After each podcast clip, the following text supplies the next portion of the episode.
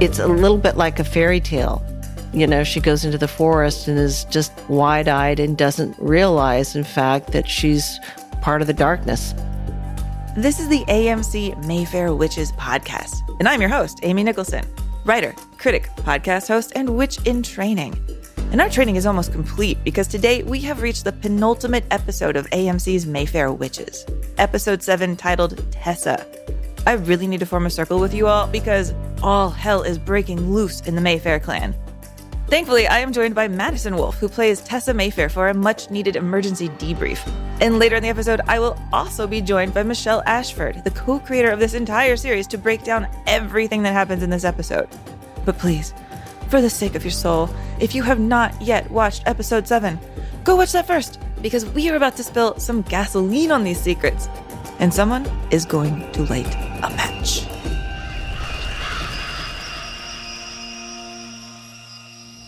Today, we have a chance to get real, solid proof of witchcraft. An actual witch on video. Nobody's ever caught that. And if we get it, no more hiding in the shadows. We will take this movement to the next level.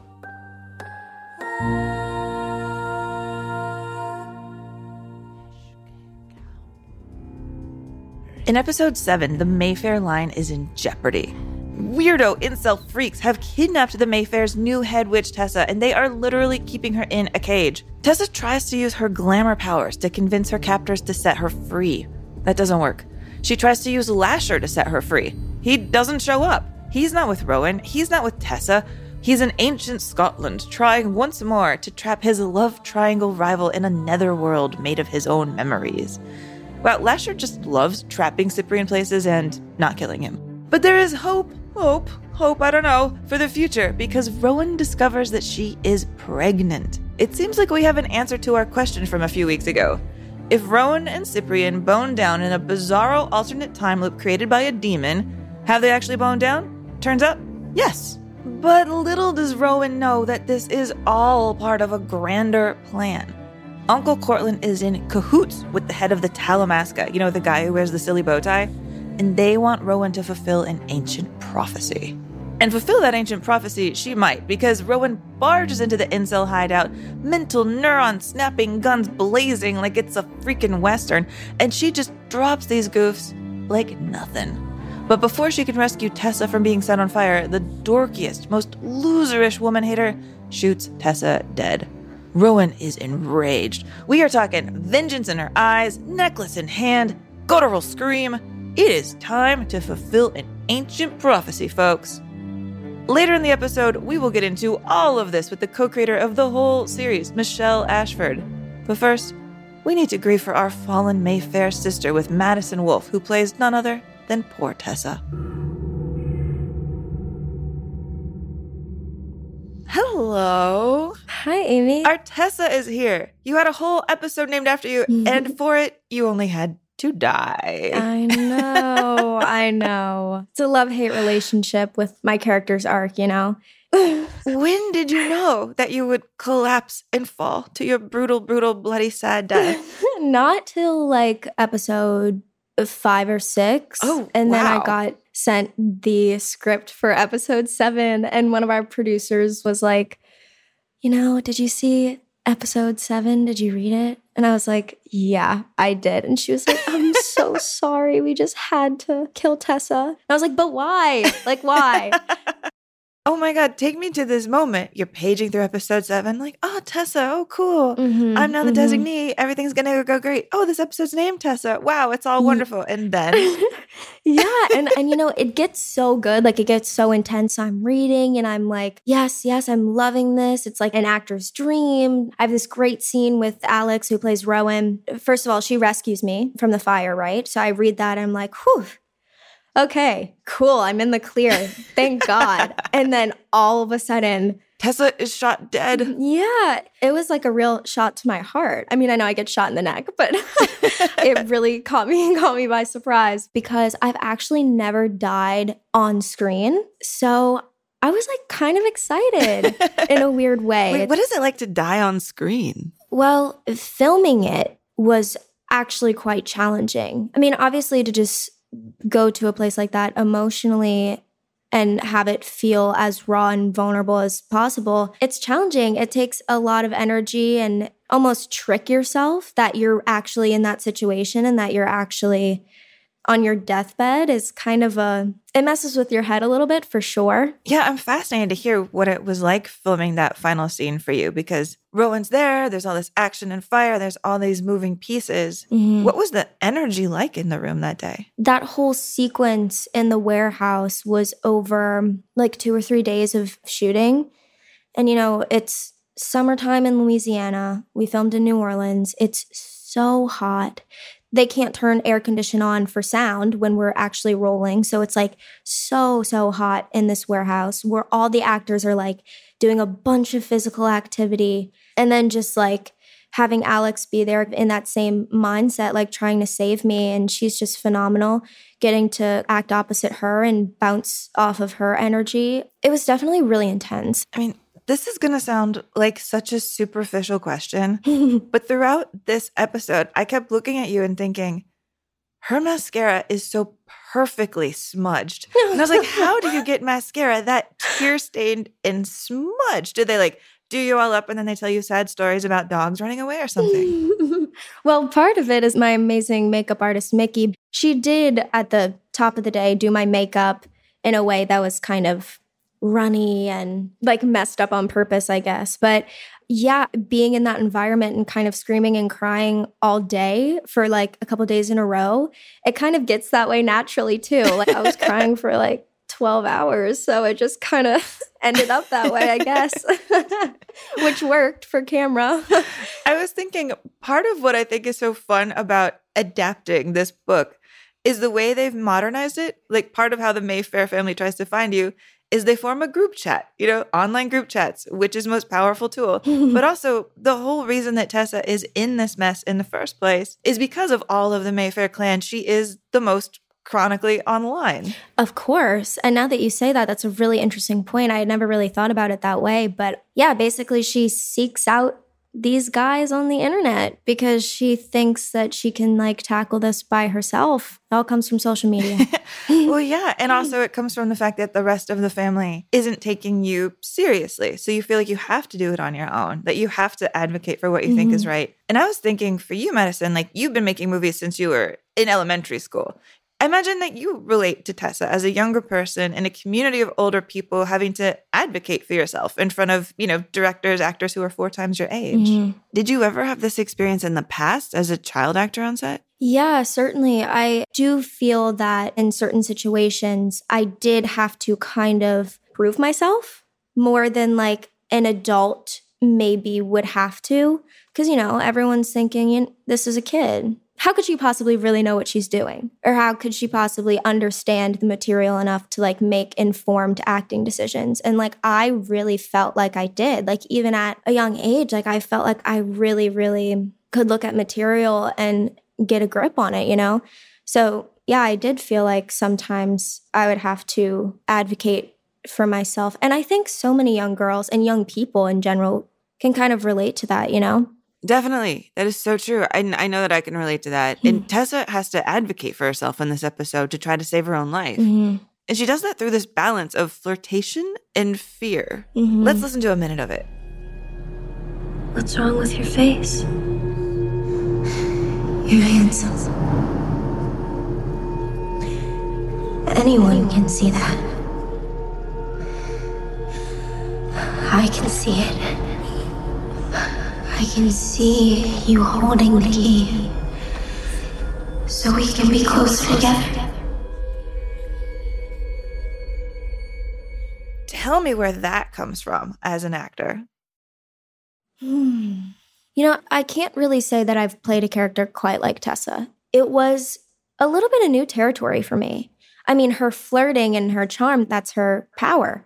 And when anyone gets into these life-threatening situations, your flight or fight automatically kicks in. And to Tessa, that flirting is her fight. That's what she does. That's what she knows how to do. So that's her simply knowing in the back of her head, like, if there's any chance I'm getting out of this, like, this is what I have to do. This is what I have to try. So that's just her trying to survive. I mean, it's fascinating because Tessa seems to downplay having the power of glamour, which, by the way, I'm like, is it the power of glamour? Do you say having the power to glamour, having glamour?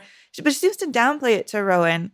But last episode, we asked our guests what power would they want of all the Mayfair witch powers, and they all wanted glamour. Yeah. And you're the actor who got to use it, who got to turn on the glamour. It definitely makes Tessa a really empowering character for me. Like the fact that she's able to kind of just be like, yeah, I can flirt. I'm cute and I know it type thing. It's like kind of cool. That's true. I can imagine the show giving you an excuse to be like, all right, I will think of myself this way. I will embody this.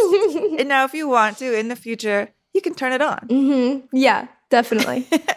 I'm truly heartbroken that we have lost your character of Tessa so soon. You know, let's grieve Tessa together. Okay. Let's give her a eulogy. I'll begin. Okay. Tessa, I will miss your big smile. I will miss your big blonde hair. I will miss the fact that you, out of all the witches, felt like the witch I could really be friends with. Tessa, I felt like you brought joy and bubbly yellow shirt wearing energy into this series. Tessa, you will be missed. That was really good. Thank you so much. Now for me. Dearest Tessa, you surely will be missed, and your tear-streaked mascara will never die. Amen. Oh, I feel like we had a moment. We did.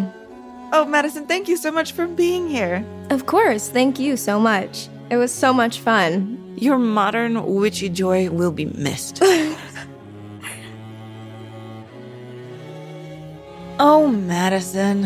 What a shining light, just like Tessa. I am sad that we have lost her so soon. It is just not fair. Lasher, I blame you. If you had come to her rescue earlier, we could still have some Tessa. Instead, you are off having a dick measuring competition with Cyprian. But don't worry, my coven members. We have so much more to discuss, and we have just the person to interrogate. Michelle Ashford, co-creator of the series, aka the person who is actually responsible for Tessa's death. Here we go. Michelle Ashford, hello. It's lovely to have you here. Oh, thank you, Amy. It's a delight to be here. Tell us who you are and what you do for the show. My name is Michelle Ashford. I am the co-creator and executive producer of Mayfair Witches, and I am really happy to be here today to talk about all things witchy. Michelle, we are here to talk about an episode called Tessa, in which you killed the character of Tessa. At least we named it right. At least you gave her that honor. Exactly. We went very hard on your co-creator, Esther Spalding, for killing off Deirdre in episode 2. But now y'all are killing off Tessa in episode 7. I have to say, what vendetta do you writers have against the Mayfair women? You are worse for them than Lasher. Yes. I was thinking that as I rewatched it. And I thought, ooh, it looks like we're mad at our witches. It's funny, episode 7 comes at a time where the destiny of Rowan and Lasher is really ramping up.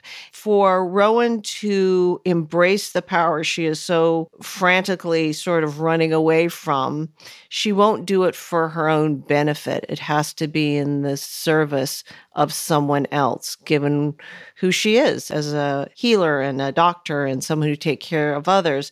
And so when it's Tessa who she's trying to save and that goes wrong, that's when Rowan decides, I am going to fulfill my witchy destiny. I mean, I can get that argument intellectually because you're right. You're right. That idea of needing to save somebody else, that pushing her to release the power that she has. But it was so heartbreaking to watch, too, because I felt like Tessa was this symbol of what the future of witches could be. She felt really hopeful. She felt really modern. Yes, she was very modern. But, you know, the notion of Rowan not taking responsibility for who she is and what her role is here, it was her kind of running away that led to this. So it's a cautionary tale for Rowan, which is about being a leader. And if you don't take that position when it's presented and essentially you're expected to take it, if you don't take it, you have to be very careful about what that means to everybody around you. What you're saying feels so fitting because as a co-creator of the show, you are one of the leaders of this series. But what made you want to step into that role for this series? Did you have a relationship with Anne Rice and her books before this? Yes, very much so. And I did meet Anne Rice many years ago, and that was its own kind of crazy odyssey. But oh, wait, I think I'm going to need to hear that odyssey. I will absolutely tell you. It was in an odd way, I felt this whole project that came a little bit full circle because 20 years ago or so, I was working at Sony and they said, Anne Rice wants to develop an original TV series. We think you'd be great for it. Will you fly to New Orleans and meet with her? And I did, and it was one of the most extraordinary 18 hours I have ever had in my life. And I met her at that house on First Street. She was living there. The one, the inspirational house. The house. So she was living there. She was writing those books there. And that's where I met her. And we sat on a sun porch. And then all these years later, this came my way. And I thought, oh my God, I sat in that house with Anne Rice. And it was an extraordinary, and that was just the beginning. That was in the early afternoon. She then took me on a tour of New Orleans in her long black stretch limo. And we went to all the properties that she owned in the city. And one of them was an abandoned orphanage. And she had bought it. And she had taken the orphanage and converted it into a dollhouse because all that was in there were all her dolls. She had a massive, thousands and thousands of dolls she had collected over the years. So you would walk in and dolls would be sitting around tables or they'd be sitting in front of the fire reading a book. It was one of the most incredible days I've ever spent. Did you get the sense that Anne herself walked around adjusting them, putting teacups in front of their hands? Yep. Putting their hats on? I think they felt very, very real to her. Here was the amazing thing about Anne and this enormous body of work. It came from a very, very deep and very, very real place for her.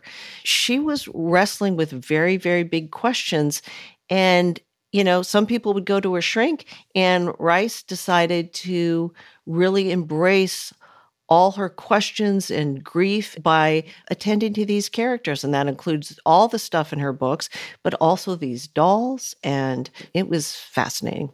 When you are driving through New Orleans in a black stretch limo that is Anne Rice's, is that like being on a parade of one? I'm imagining people recognizing the limo and being like, there's the Anne Rice limo. There it goes. There it goes. Well, she is quite a fixture in that community. And I don't know if people were looking at the limo kind of pointing at it. But I do know after we saw the dollhouse and other places that she owned, we then went to Commander's Palace, one of the oldest, most famous restaurants in the Garden District. And it was like being with a rock star. I mean, we were ushered in to her table. Everything was just set for her. She also drank Tab nonstop. Wait, Tab? You mean the low-calorie soda Tab in the bright pink can from the 80s? Yes. Wait, that's incredible. And there was a leather-bound little, ice cooler that if you looked at it, you thought, oh, are the crown jewels in there? But no, it was Tab, and her driver carried this thing of Tab with him everywhere, including into Commander's Palace. When we sat down, he opened the leather case, and out came a Tab with the popping of the top, and there we were. But all of this was prearranged. Everyone knew that she was coming. It was like being with a rock star. I'm imagining her being like a vampire, but for Tab, if she doesn't have her precious liquid. It was like that. It was like that. Couldn't go anywhere without it. Well, and B, she writes these characters who are like rock stars. Did she like wearing the rock star kind of label? Was she like, yeah, I deserve all this? Well, I think by that time she had just become so famous and her books had just, taken off to such a level. She just, she thought, this is my life now. And she wasn't wrong. Well, I feel like you and Esther have done a really amazing job at adapting Anne Rice's work here, making changes that still feel in the spirit of her writing. I want to come back to this episode because one of those big changes is the character of Tessa. Yes. Our very blonde witch. Yes. And she's a very different type of witch in the world of the Mayfair. Right. She kind of looks more like a best friend. She's in jeans. She's in a yellow t-shirt. Right. She seems so non-witchy. Yeah, doesn't she? And then we love that. It was, first of all, it's a way of just showing innocence, she was not a designee. And this is what's really, you know, we've talked about this about other things. We talked about in the context of Carlotta. You know, Carlotta has insinuated herself into the very center of all this drama.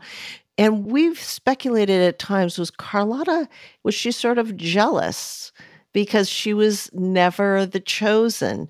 And so, yes, when this notion of Rowan pulling back from her responsibilities, when she starts to feel like, I don't want to do this, I don't want to assume this, it leaves an innocence in the path. And yes, Tessa is exactly that. You're right. She doesn't seem like a witch.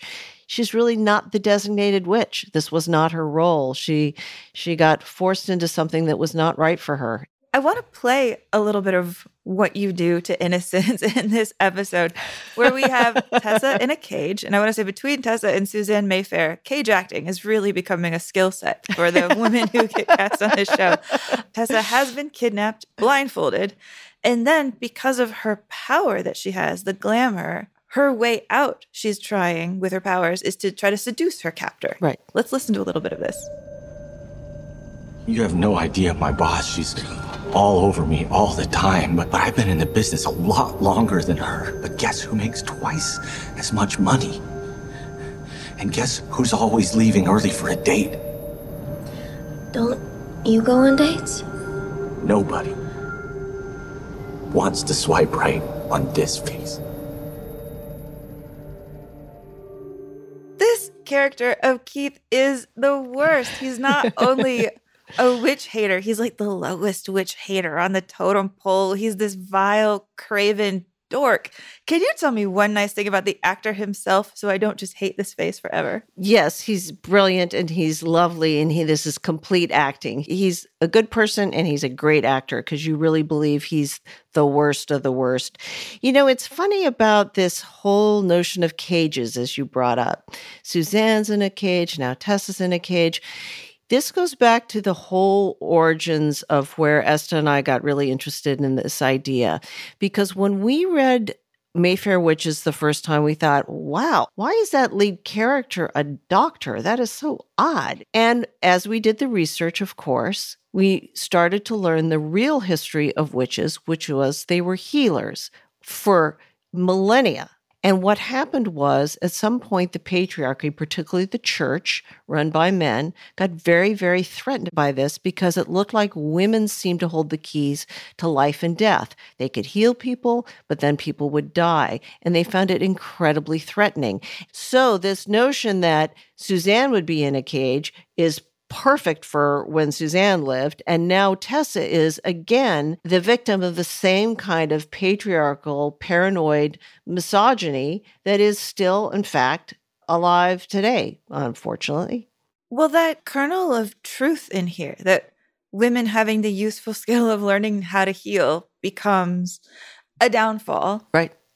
That almost feels like it has a neat parallel to glamour, to the power that Tessa has. Because if anything, glamour just seems like an extreme version of a skill that women also have to learn. You know, how to disarm scary men with kindness. Exactly. Women have a tendency to try to placate, to appeal to men's egos, anything to make themselves seem not threatening. Because that is a way of getting yourself out of a life and death situation, as many, many women know. If you can appeal and soothe the beast, you won't be the victim of the beast. And so, yeah, as much as it's painful to watch a woman in that situation, what you do see is a dynamic that has been playing out for many hundreds of years about how women try and navigate these very difficult situations with men.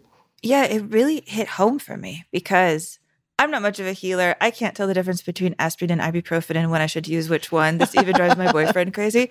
But I do definitely feel in this scene that feeling that Tessa has. Like, I've been in that situation. How can you flirt to get your way out of something you don't want to be in? How can you be kind? Can you bat your eyes enough to get yourself to a safe place? I imagine a lot of people watching the show felt that connection when they saw this scene. I imagine you felt maybe a connection writing it. Yes, very much so. And you always have to ask yourself, are you contributing to the problem by showing something like that? Or are you actually acknowledging the reality that many, many women out there will recognize and feel very deeply and go, oh, right, this whole thing of these witch hunters, you know, that came about when we were talking about how there were groups out there that started to demonize women like Hillary Clinton and Kamala Harris. You know, those women who have power are honestly very quickly sort of labeled as bitches, but also witches. We thought, well, gosh, this is not far from what is actually happening right now. Right. Even in the props that you use in this episode, it was making me think about our current political landscape. Yeah. Like Tessa is threatened by Charlottesville-esque tiki torches. You really went there and you said, yes, this is political. Yes. And this is happening. And this rage is very real, and it's out there, and it's scary. So how did you cast these two types of anti-witch bros? Because I feel like you have two. You have the Keith, who's sort of this beta alt-right witch hunter bro. But then you have the kind of head boss, the guy that Keith wants to be. Right. And they seem like two different flavors of witch hater. Well, yeah, it actually goes back even to the pilot where we got very excited about the character of Lemley, you know, this Silicon Valley genius dude. And that notion of really polished, successful men who simply believes that the world is his to do with what he wants. And those guys are also everywhere. One of the things that comes up a lot when you start reading about them is they're really, really into longevity research. They really are actually spending a lot of their billions on finding something that will allow them to live forever. It's almost laughable that their egos are that big that they feel like they should be the ones that don't actually have to go through the same process as the rest of us and actually die. So this kind of virulence against women comes in many, many forms. It's obvious and ugly, and it's super smooth and polished, but it's still there. What are these guys hoping will happen if they do get proof of a witch? Like, what is their end game? So it's a really good question because they obviously want to be validated. People want to prove that that is true, to say, look, at my version of the world is right. And these things that I've been saying are true. And these people are truly evil. They want their worldview to be validated because the real world for these people is not working for them. And so they want these stories to be true. Just as a production detail, by the way, in these scenes, you really let these bros be sweaty. You were sweating them down. They are covered in sweat in these scenes. Yeah, I know. Indulging ourselves. But when you go out in the world and you start looking at this stuff, I mean, part of it just seems cartoonish. But the way you write this story isn't cartoonish at all. There's a lot of nuance in it.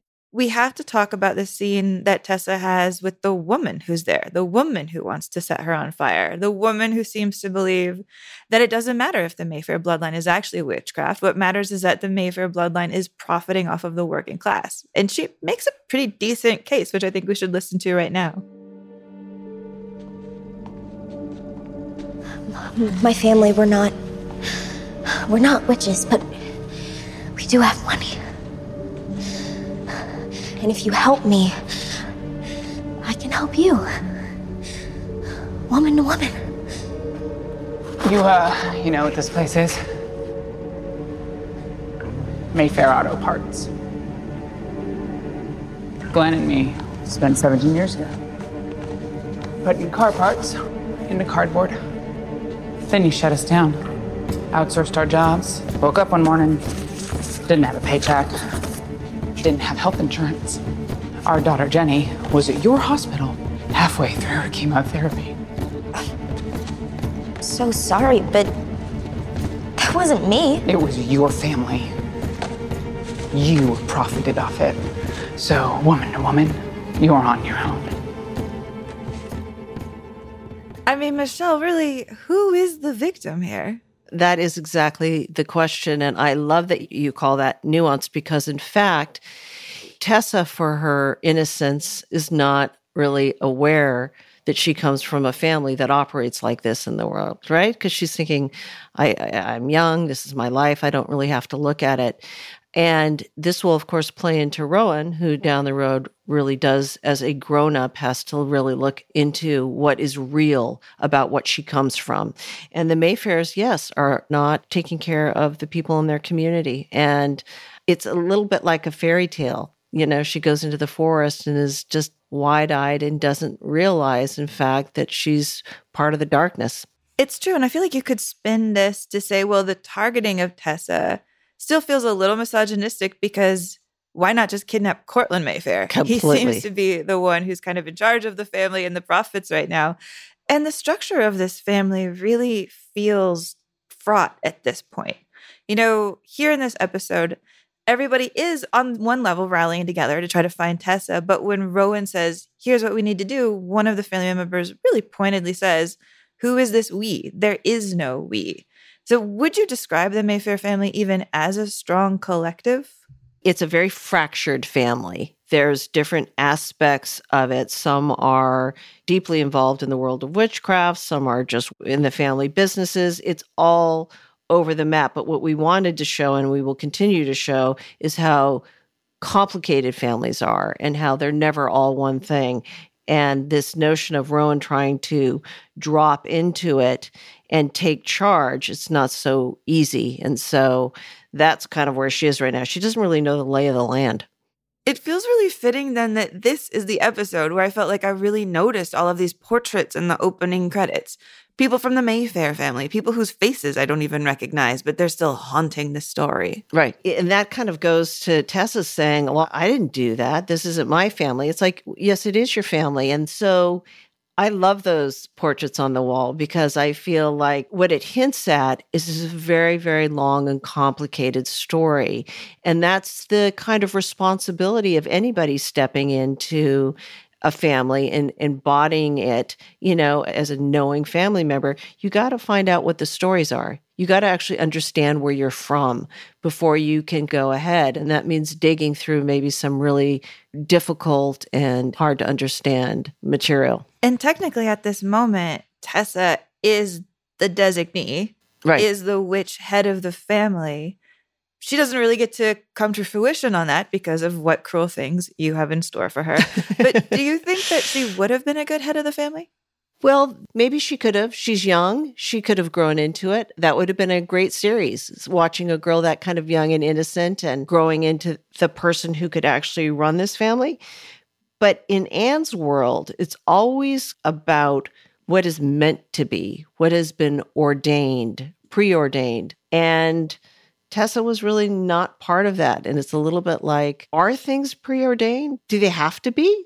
Or can you break out of that? Yeah, because here it felt like Tessa might get to be the designee, right, but she doesn't get her power because there are people sitting on the sidelines not helping her, not giving her the actual power. I mean, I'm thinking, of course, specifically of Lasher. She's calling out to him. He's leaving her in the cold. You're sort of spending this episode thinking, where in the world is Lasher San Diego? Why won't he come and help Tessa in this cage? We do eventually find him hiding out in Suzanne's cabin, where he's killing time arguing with Cyprian. Let's listen. She's pregnant. Then let me go to her. Take care of her. If I've served my purpose, why keep me here? I am no threat to you, right? She doesn't want you.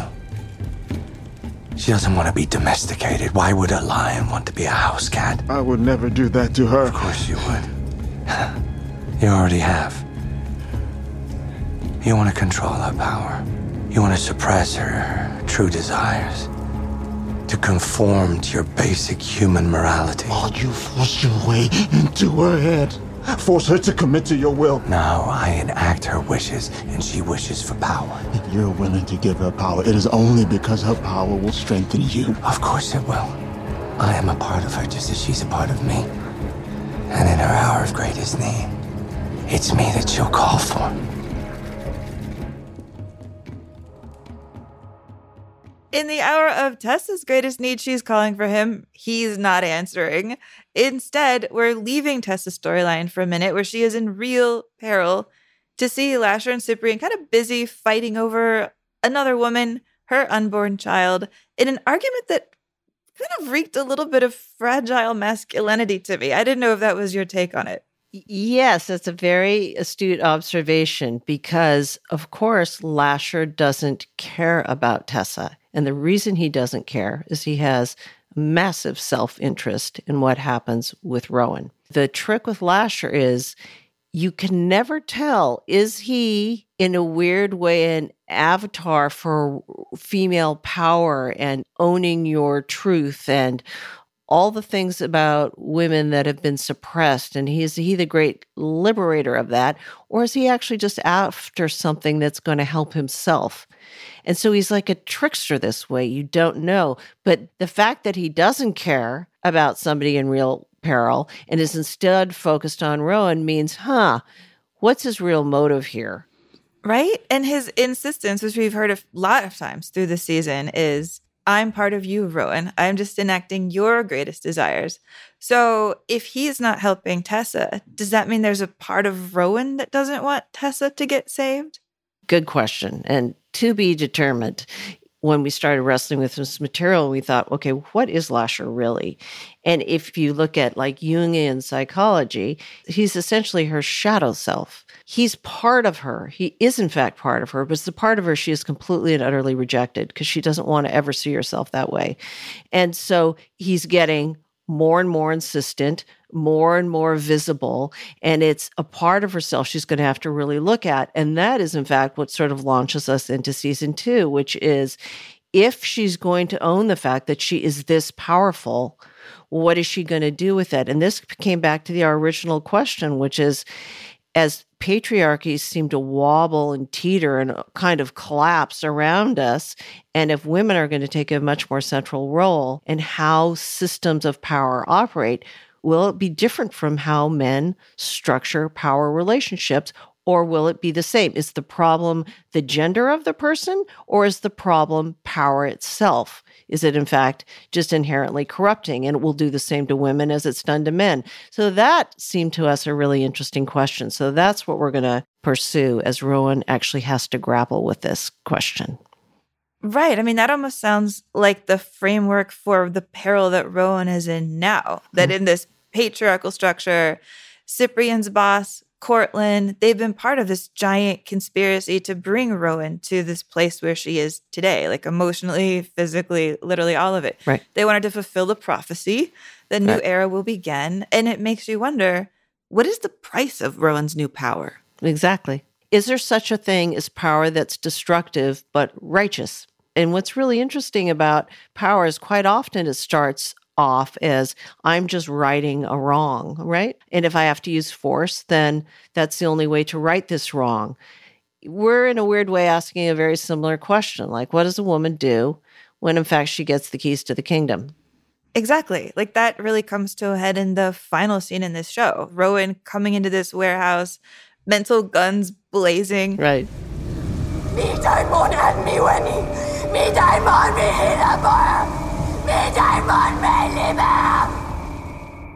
Is this a scene that we should be cheering for? Like, I want to cheer, but also, hold on. Like, every hair on my arms is standing up. This does not feel comfortable. This does not feel like a cheering scene. Right. And it shouldn't.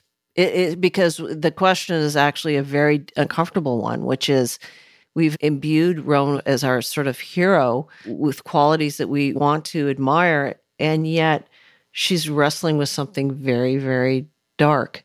I appreciate that this isn't a girl boss, yes, witch queen moment. Right. It's more of a maybe witch thing. Exactly. Yeah, big maybe. I love that. That's perfect. Well, Michelle, before you leave, we're going to end with a little segment that we are calling Witch Fulfillment, where we ask what choice you would make if you had supernatural powers.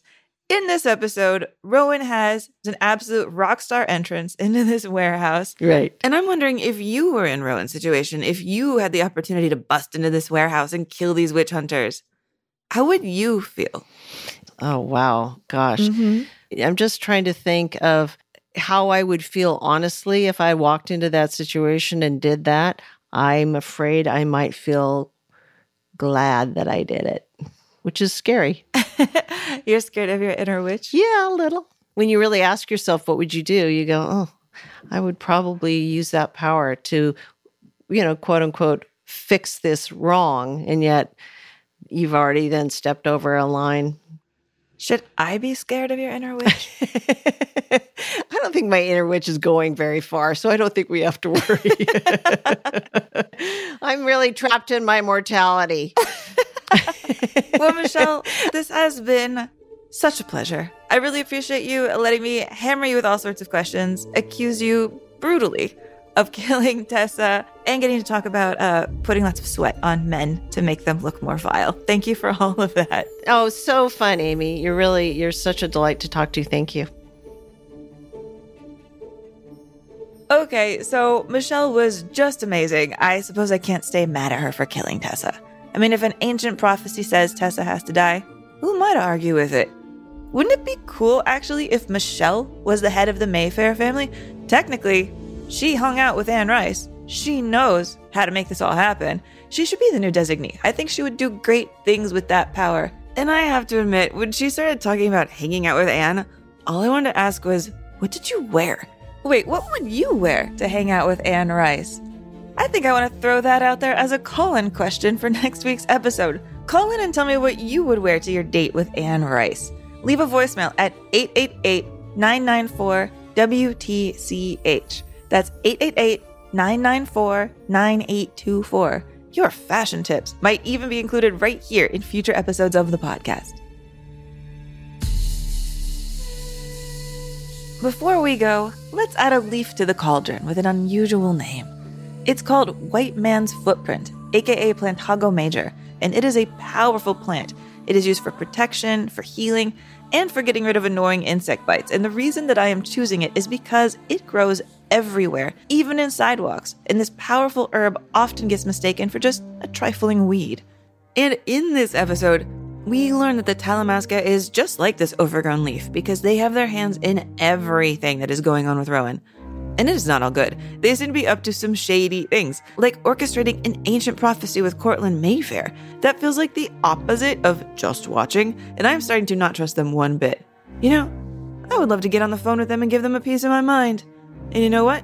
We can. I found their direct phone number. You can see it in the first episode. It is printed clearly on the Talamasca business card that Rowan's birth mother has. That number is 504-457-8275. You know what? I'm going to give them a call right now to tell them to back off our little Rowan. This is the New Orleans branch. We're watching, and we're always here. Next week is our final episode of the podcast. I really don't want this to end, in part because I don't want to leave you, my coven members, but also I'm very worried about what's going to happen to Rowan in next week's finale. We will be talking about the season finale titled What Rough Beast, with the man that we have been waiting for all season, Jack Huston, who plays the mysterious, seductive, and all-powerful Lasher. I have so many questions for him, including about his hair care. Make sure to watch Mayfair Witches every Sunday night on AMC, or stream it early on AMC Plus. For an extended 30-day free trial of AMC Plus, go to amcplus.com and use promo code MayfairPod. That's Mayfair P-O-D.